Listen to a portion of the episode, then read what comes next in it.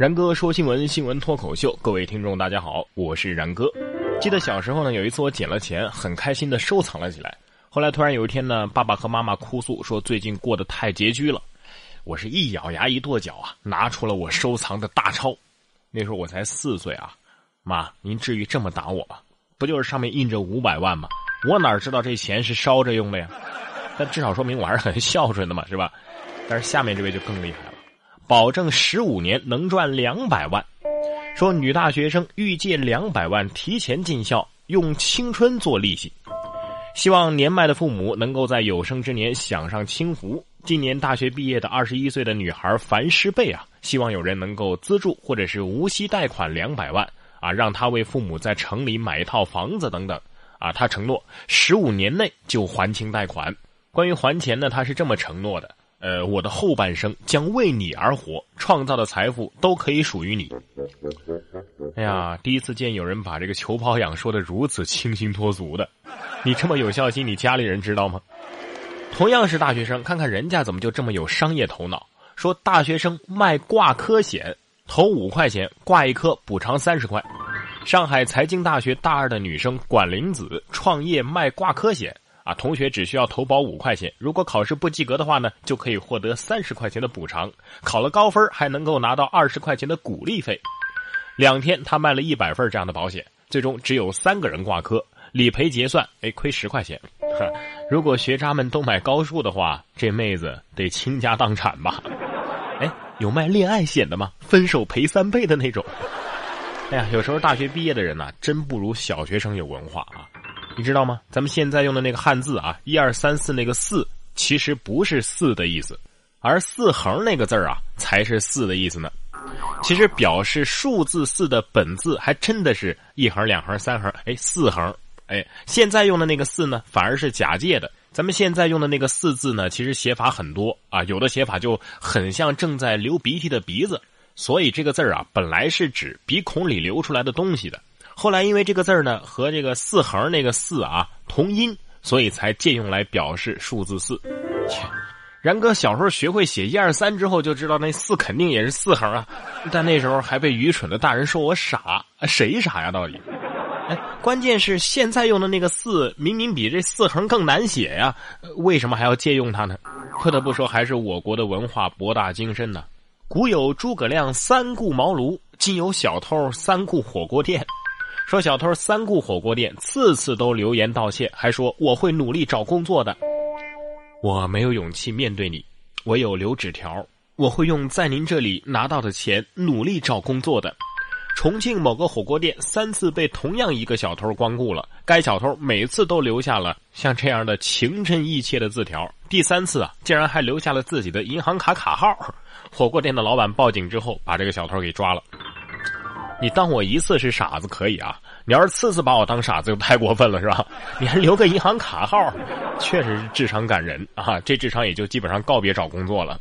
估计这小偷啊是被自己感动了，觉得自己是道义有道啊，认为全世界都会被他的小纸条所感动的。呃，的确，老板十分感动，然后报了警。下面这位女子也可能是被自己的美貌所感动了，说年轻女子三年整容了十九次仍然不满意啊，出门还要戴面纱。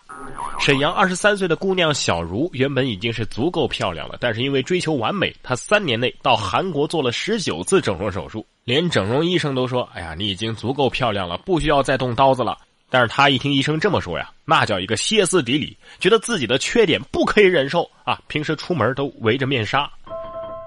呃。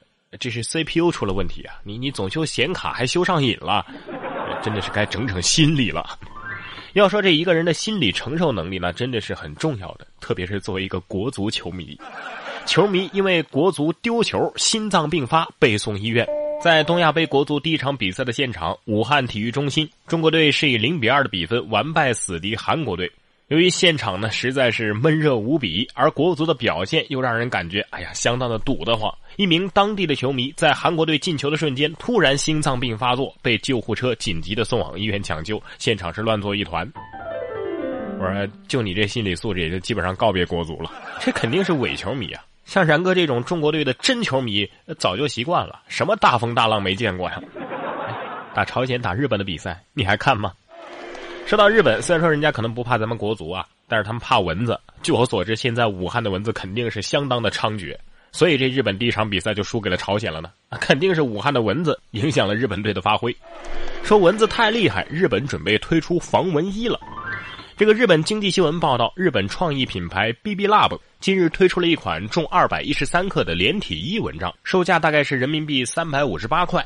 这款连体衣蚊帐的这个网眼啊，非常的细啊，仅仅是一毫米的大小，可以防止蚊虫侵入。其中手脚的部位呢是用橡皮筋收紧的，所以不会妨碍正常的行动。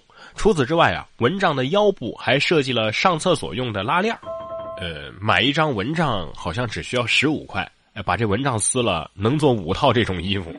你说要是蚊子进去了出不来，那酸爽啊！这东西必须要给差评。虽然说你设计了拉链可以拉屎吧，但是拉屎的时候也不防蚊呢。哼恐怕养只青花当宠物的效果都比这玩意儿好。不过呢，养这些奇奇怪怪的宠物之前呢，啊，您也得想好了。这不，最近有一只两百斤的宠物猪被揪着耳朵送进了猪场，折腾了一个小时都不愿意离家呀。广州的周女士养了只宠物猪，名叫花花，已经养到了两百多斤了。日前呢，花花咬伤了邻居家的小姑娘。为了避免以后的麻烦，周女士为花花找了一个新家——养猪场。养猪场的老板来接花花，花花却不愿意离开，发出了哼哼声，掉头往家里走。啊，经过一个小时的挣扎，才上了车。这猪场的老板表示：“啊，你放心，我们一定不会杀花花的，你信吗？”这个故事告诉我们，千万不要长太胖，长太胖会被杀掉的。二师兄已经危在旦夕了，这养猪场又不是动物园和福利机构。一时头脑发热，养这养那呀，一定要想清楚，你可是要负责任的哟。哎，这事儿也得负责呀。说男乘客阻止女子带宠物狗上公交，结果被对方咬伤了胸部。近日，江夏七八九路公交车上，一个女孩抱着一条宠物狗准备上车，结果呢被一个男乘客给阻止了。为此，两个人发生了口角，随后发生了肢体冲突。这个女孩啊，抓伤了男乘客的面部、颈部和手臂，并且把他的眼镜给摔坏了。男乘客则是抓住女孩的头发进行反击，没想到女孩是扑上去朝他的右胸猛咬一口。呃，不好意思，我刚念标题的时候我还以为是狗咬的呢。哎，这狗得说了：“主人，你别这样，你再这样，我下次不带你出来玩了。”你说那么多地方可以咬，你偏偏挑胸部，姑娘，说实话，你是不是喜欢上人家了？想带宠物上车可以啊，上你自己私家车没人管你啊。可是私家车也有私家车的烦恼，疑因堵门碍事儿，郑州的一辆越野车遭刻字等五重伤害。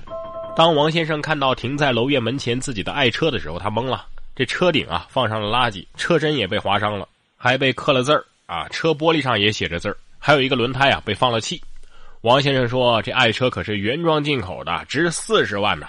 虽然说自己把车停在小区楼院大门旁边的时间长了一些，但是被刻字和放气。”呃，就太过分了，这就是标准的二货遇上混蛋系列。你只知道自己车被划了，你怎么不想想自己为什么被划呀？现在有些私家车主的素质的确是有待提高。说宝马车主骂高尔夫 R 是烂车啊，差点引发了群架。近日，江苏常熟有两个车主发生了口角，双方是堵在路中间，大有火并之势啊。